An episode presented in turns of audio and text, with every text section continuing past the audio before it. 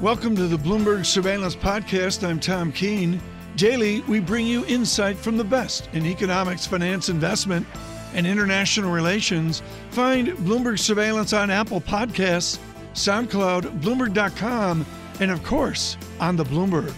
Big week ahead for you. We could get a phase one trade deal signed, expecting that to happen this coming Wednesday. Also, bank earnings this week. JP Morgan Citi coming up tomorrow. Bank of America Goldman coming up Wednesday. Morgan Stanley coming up Thursday. We have limited time with our guest in the studio here in New York, so let's not waste any more of it.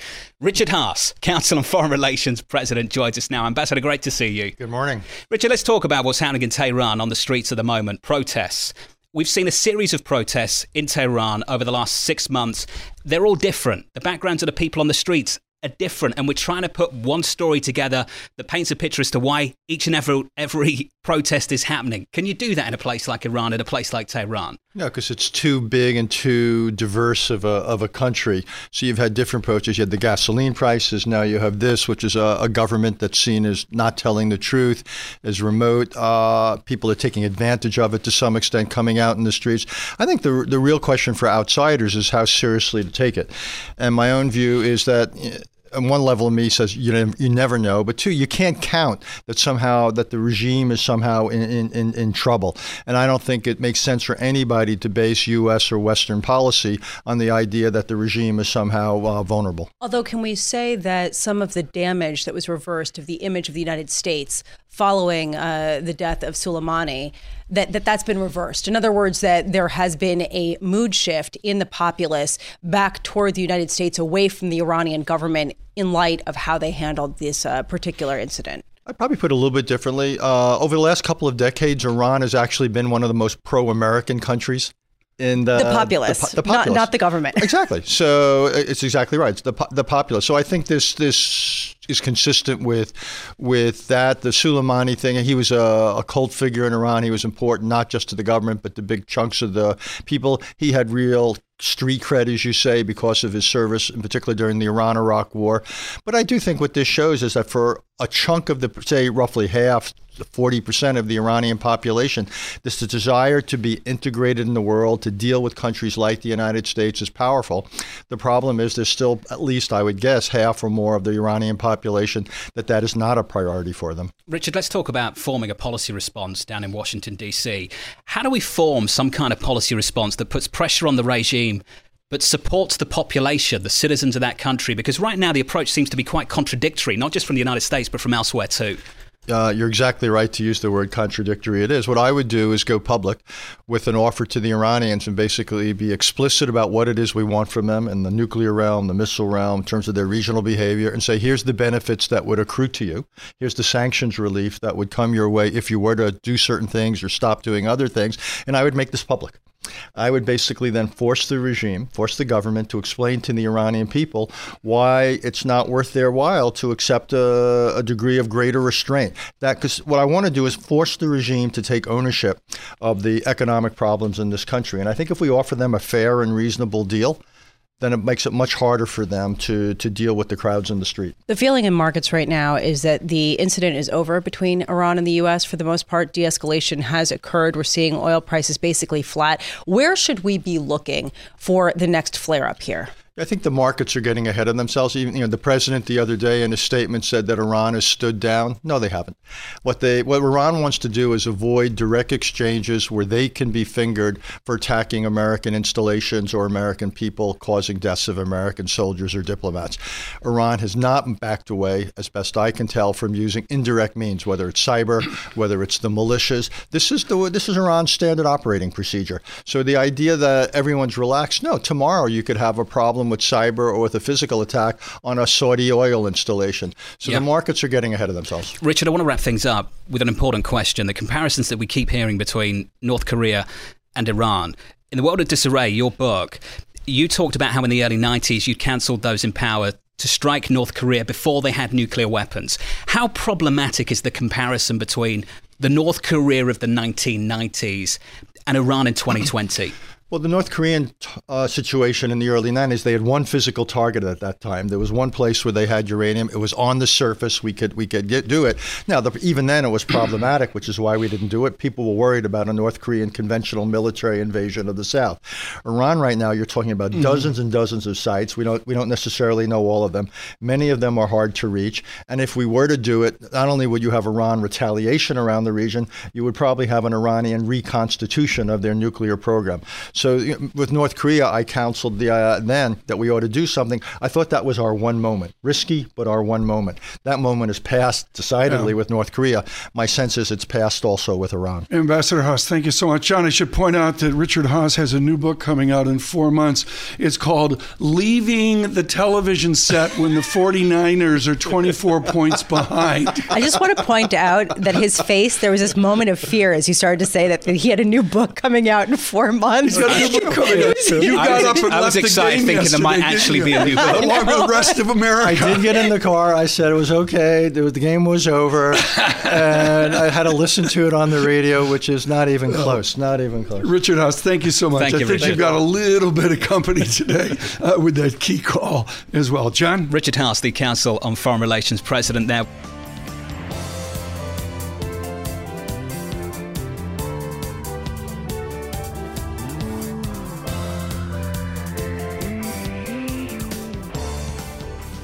Going to bring in Priya Misra, TD Securities Head of Global Rate Strategy in New York. Priya, it's interesting, the Monday after payrolls, and we haven't talked about payrolls yet, but there's a real debate as to what is happening beneath the labour market report. This is the take from Minneapolis Fed President Neel Kashkari speaking to Reuters following the report. Quote, the fact that job growth appears to be more muted and wage growth is slowing doesn't tell me we are running out of workers. It tells me the underlying economy is slowing. Now, Priya, that's a real debate. Signs of full employment or signs of a slowing economy. What do you see, Priya? So I think I'm uh, more in the Kashkari camp. I think uh, you know there is a slowing in the economy. Um, now, to some extent, that slowing was expected. I mean, we shouldn't be growing above trend for for too long a period. The Fed did raise rates, uh, you know, in 2018, so it is slowing. I think the question is, are we slowing below trend or are we just slowing to trend? I think the Fed is really hoping that uh, all we're doing is, is slowing to trend growth, so they don't need to ra- uh, they don't need to cut rates. I think it is interesting that Fed rhetoric of late is suggesting that they don't need to take back these insurance cuts that they put in place last year. So I think they're assuming that we get to trend and, and rates are actually pretty fair. Our view is that we may be actually slowing below trend, and and, and we're going to get signs of this uh, through the uh, course of the year. I think the labor market does tend to be a pretty lagging indicator, so it's not the first place you'll see it. I think PMIs are suggesting some slowing, but re- uh, really that's the big debate in the macro community. Are we going below? In which case, rates have a lot more room to decline, in which case the Fed will need to come back and start to add accommodation. And you think the Fed does come back in, Priya? When? We do think. Um, so closer to the second half, and the reason for that is that the Fed has actually put a lot of stimulus in the system through the repo market. Now, I think they've absolutely succeeded in keeping that plumbing going, but the market does still see this a bit like QE, which is why financial conditions have eased significantly over the last six months. And so, if this easing continues, and our view is that the repo support will actually remain in place all through the first half, then it's hard to see where that tightening in conditions comes in. What I'm getting uh, nervous nervous about is when the Fed starts to pull back from the repo support, which they have to, when once they add enough reserves, does the market see this as while QE is ending, then do you get a tightening in financial conditions coupled with a slowing in the economy? That's when the Fed will need to come in and add more accommodation, not necessarily through repo, but I, I think that's when they'll have to actually start to cut rates. Priya, I'm wondering a lot of people agree that the Fed was right to do the insurance cuts and that they're right to keep rates so low given the fact that we're not seeing inflation. When does a conversation shift back to asset bubbles? When does it shift back to how much uh, the Fed stimulus and support is propping up valuations without necessarily adding to any kind of economic benefit here? Yeah, I think that's a fair point. I think we've sort of uh, we've gone past that debate. I think the Fed has been saying that they're going to use macroprudential tools to try and offset these uh, or, or or to prevent the asset bubbles. But the shift in the Fed language from let's help growth or, or, or let's help boost growth to let, let's help sustain expansions. Well, if the Fed is telling us they want to sustain expansions, that's inconsistent with getting some tightening in financial conditions. So I actually think they've they've gotten past that hurdle. Now it's all about inflation, Right. and this is where this inflation framework review also becomes important. They're going to tell us sometime middle of this year that they want to let inflation overshoot. In which case, you have to let the economy run a little hot and not worry about uh, asset bubbles. Priya Misra, JP Morgan trotted out the correlation of the 10 year yield, the U.S. full faith and credit 10 year yield, to the inverse of all that negative yielding debt out there. It is shockingly tight. Does negative yielding debt pull down yields in the United States? And if so, how much? It does, in our view, by a pretty substantial amount. But you know, I have to say, I put the Fed, um, you know, also front and center in this. I think if the Fed was hiking rates here, they, there's a limit to how much uh, the lower yielding debt overseas can actually impact U.S. rates. I think what we have is a perfect storm of the Fed telling us that they've really taken the hiking side of the distribution out of the picture. Plus, we've got this negative yielding debt globally. Plus, the the net supply of treasuries this year, you know, uh, despite a very high deficit, net supply of treasuries is 40% lower uh, in, in our projections in 2020 compared to 2019. So you've got this perfect storm, which is why, you know, give if you think that the economy is strong and stocks are fair here and credit spreads are tight, the biggest question I'm hearing from clients are why aren't interest rates high? Why isn't the 10 year above 2%? Yeah. Well, you've got this confluence of various events, uh, but, uh, but absolutely the uh, the negative yielding debt is part of it. I, I don't think it's the hundred percent of the story, though. Priya, thank you so much. Priya Misra, TD Securities.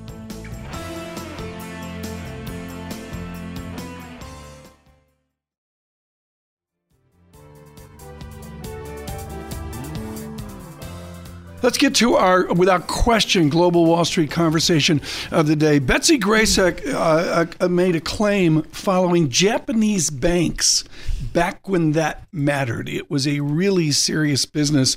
She writes more than anyone I know on the street with an acuity. How about this?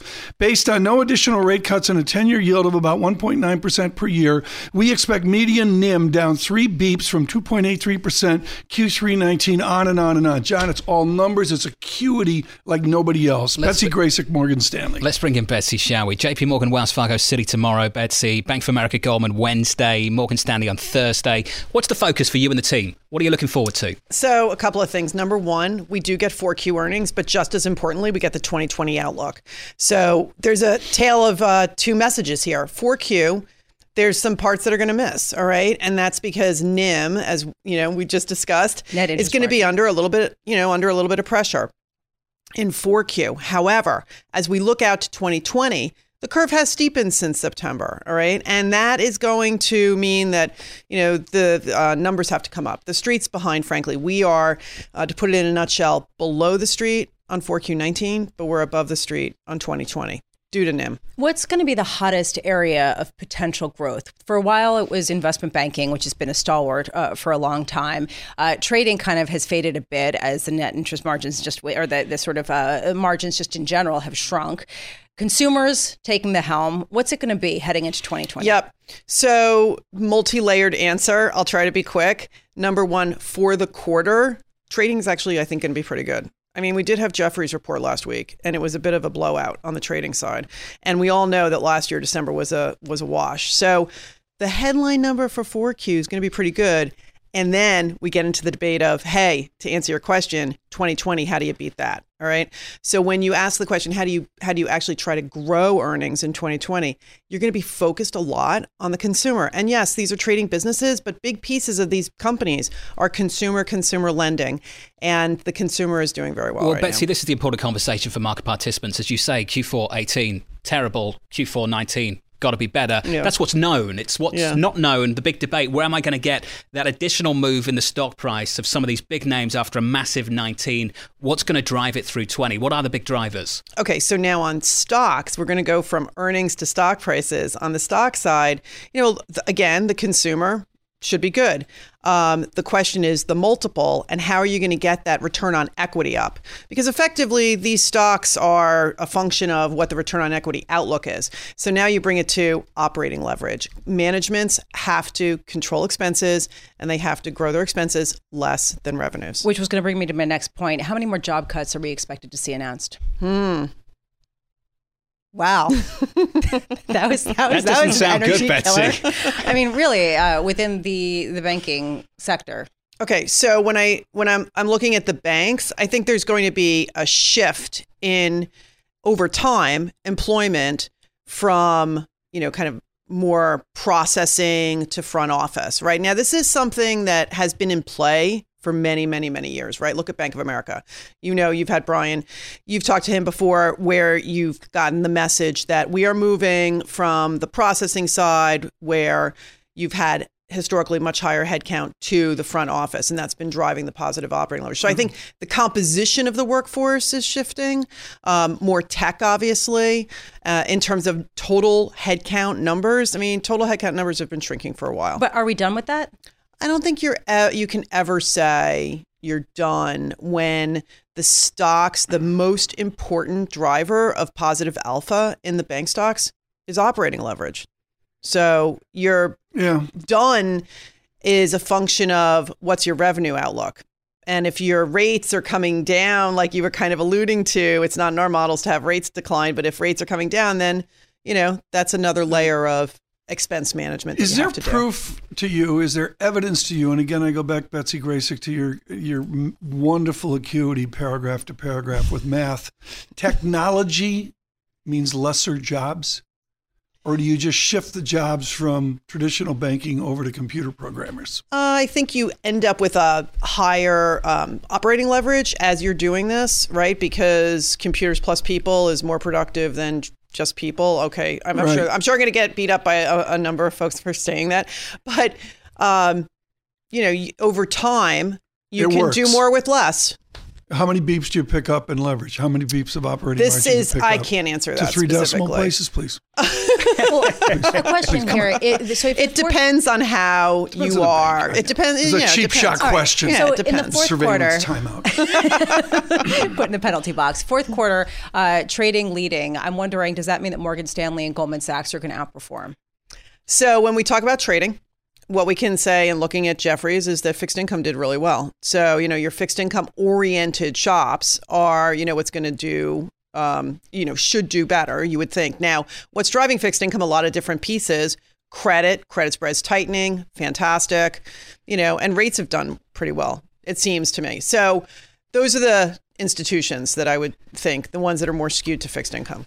Capital returns in an election year. Do you see Yeah. any political pressure on some of these big banks to scale things back, rein things in? Oh, on the ask? Well, this is all about the CCAR stress test cycle. And you know, we're waiting for the Fed to give us the rules on that. And I think the banks will take those rule sets and will apply them. So it's a little premature for me to answer that question Sure. without knowing what the rules are. But, you know, more, you know, high level, I would say I think that bank balance sheets are well positioned. Um, and I don't think the political environment would would really influence your request. The reason I asked, there was just an interesting interview with Moynihan and Barron's over the weekend. I'm sure many of our listeners Yeah. might have read that.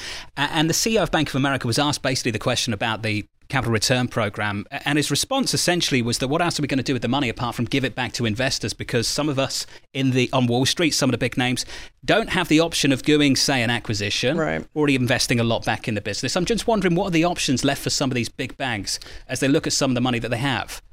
Well, I think you need to try to optimize your balance sheet as much as possible, but realize that, you know, given the rules and, and regulations that are in place today, there is excess in the system. And, you know, there's there's only so much you can do with that. With you know, you don't have that much degrees of freedom. I suppose is your point. I, I, I kind of want to push back on that because we No, there have please a number do. of I mean, it's a stories- conversation. It's there- not a there- view. You there, never said there- that to me. there are a number of stories. There, there are a number of stories out there about how antiquated some of the technology is at some of these big banks relative uh, to where it could be and should be. I mean, why aren't we getting more investment on that front? You know what I mean? There are places that they could invest that could potentially uh, streamline their systems Right. going forward. I Am guess I wrong? mm, no. I mean, there there's technology yes. is the gift that keeps on giving for your investment, you know, spending. I guess the the point is that I would add to that is that your cap your excess capital you have is in the billions of dollars and you really can't throw that much incremental new IT budget spend on your It moves the needle. organization because well because because it's not just throw the money and wave your magic wand and get a new system, right? You have to integrate with your back You have to integrate. You have to do uh, your systems enhancements in a way that protect the money flow, not you know challenge the money flow. So. I I guess my basic point is I don't think you can throw that much IT investment spend in one year at some One point. quick question: These guys go to Camp Davos. What's are they going as happy campers? What's the mood of the CEOs as they go Mm. up Happy Valley this year? Well, versus last year, much you know brighter. Happier, but but I yeah. but I would cautiously optimistic. Yeah. John, we're under pressure. I'm going to be taking the train up and back to Davos this year because I'm green. Can you see Jamie Dimon on the train? Do you know what that means? You know what that actually means, don't you? Yeah, that I have to class. guide Tom Yeah. through the trains and the two stops you need to do to get from Zurich to Davos No, Davos they told me Klosters it's like the Orient Express. It's like you know going from Venice I'll to. give you a hand. Are we going to record this? We should. Uh, we are going to record this train, Grayson, this train trip. Thank you so much for coming in today. Thank, you, you very Betsy. much. Good to see you. Well.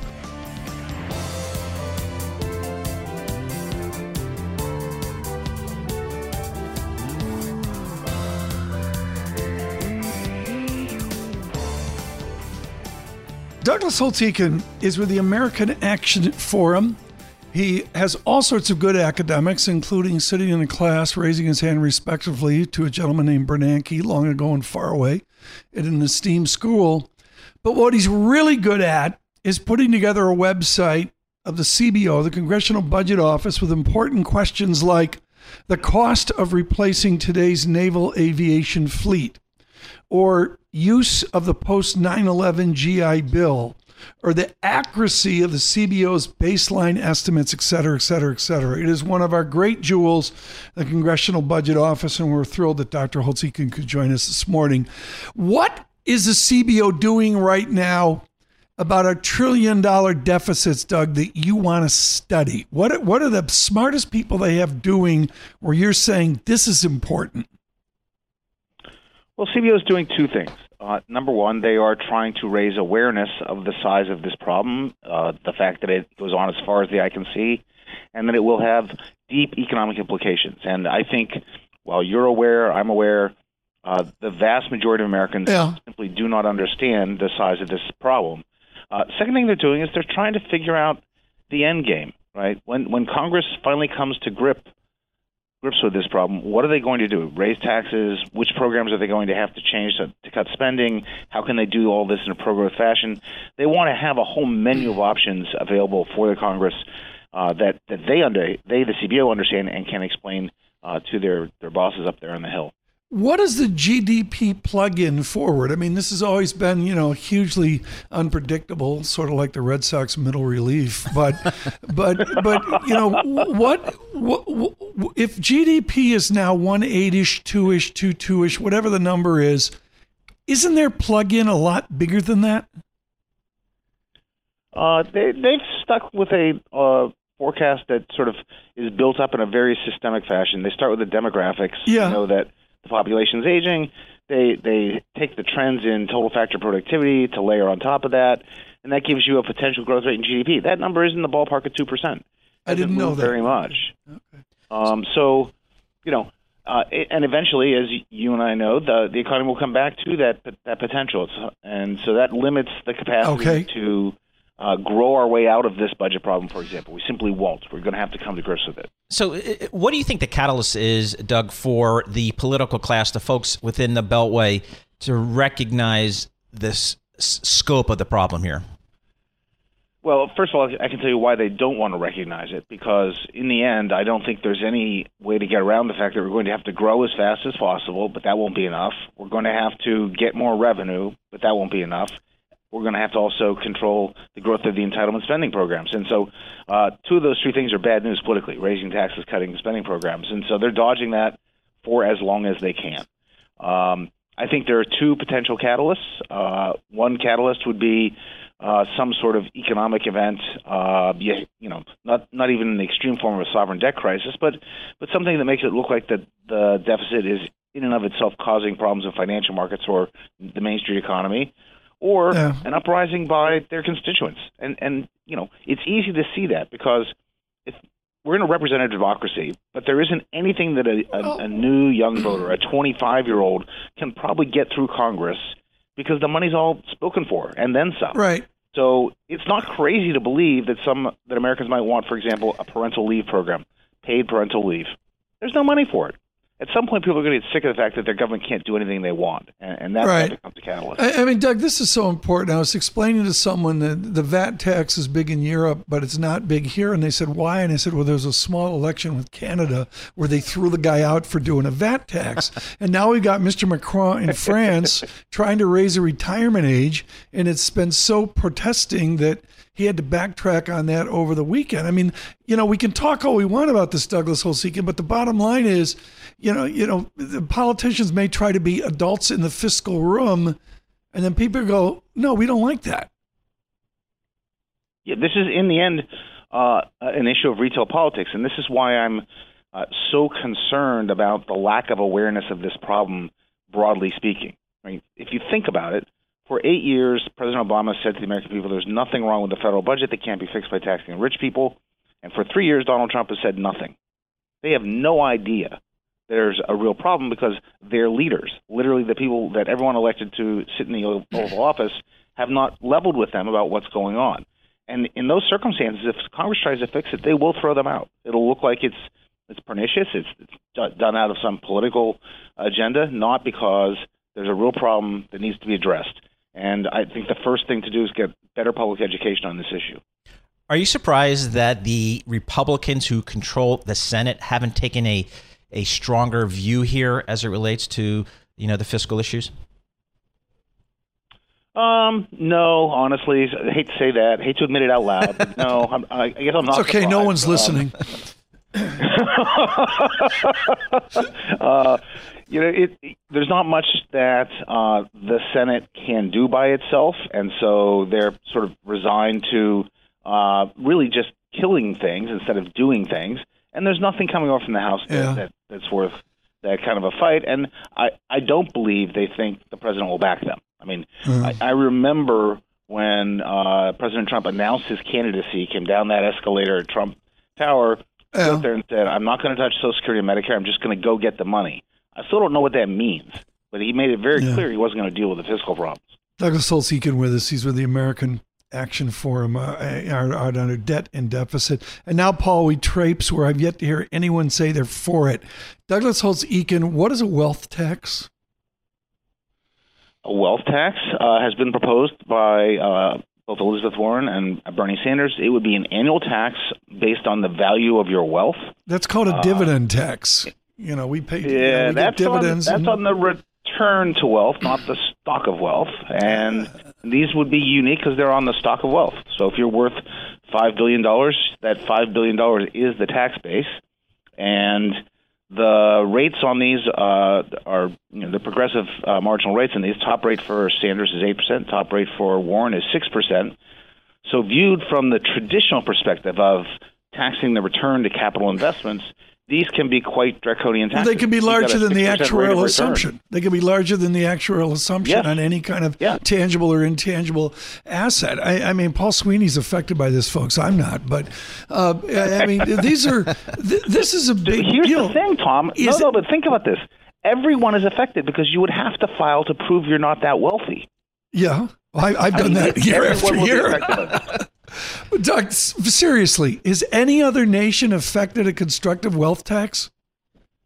No, um, and many nations have um, instituted ineffective wealth taxes and then done a U-turn and, and gotten rid of them. Uh, particularly in Europe, they've they've been uh, tried.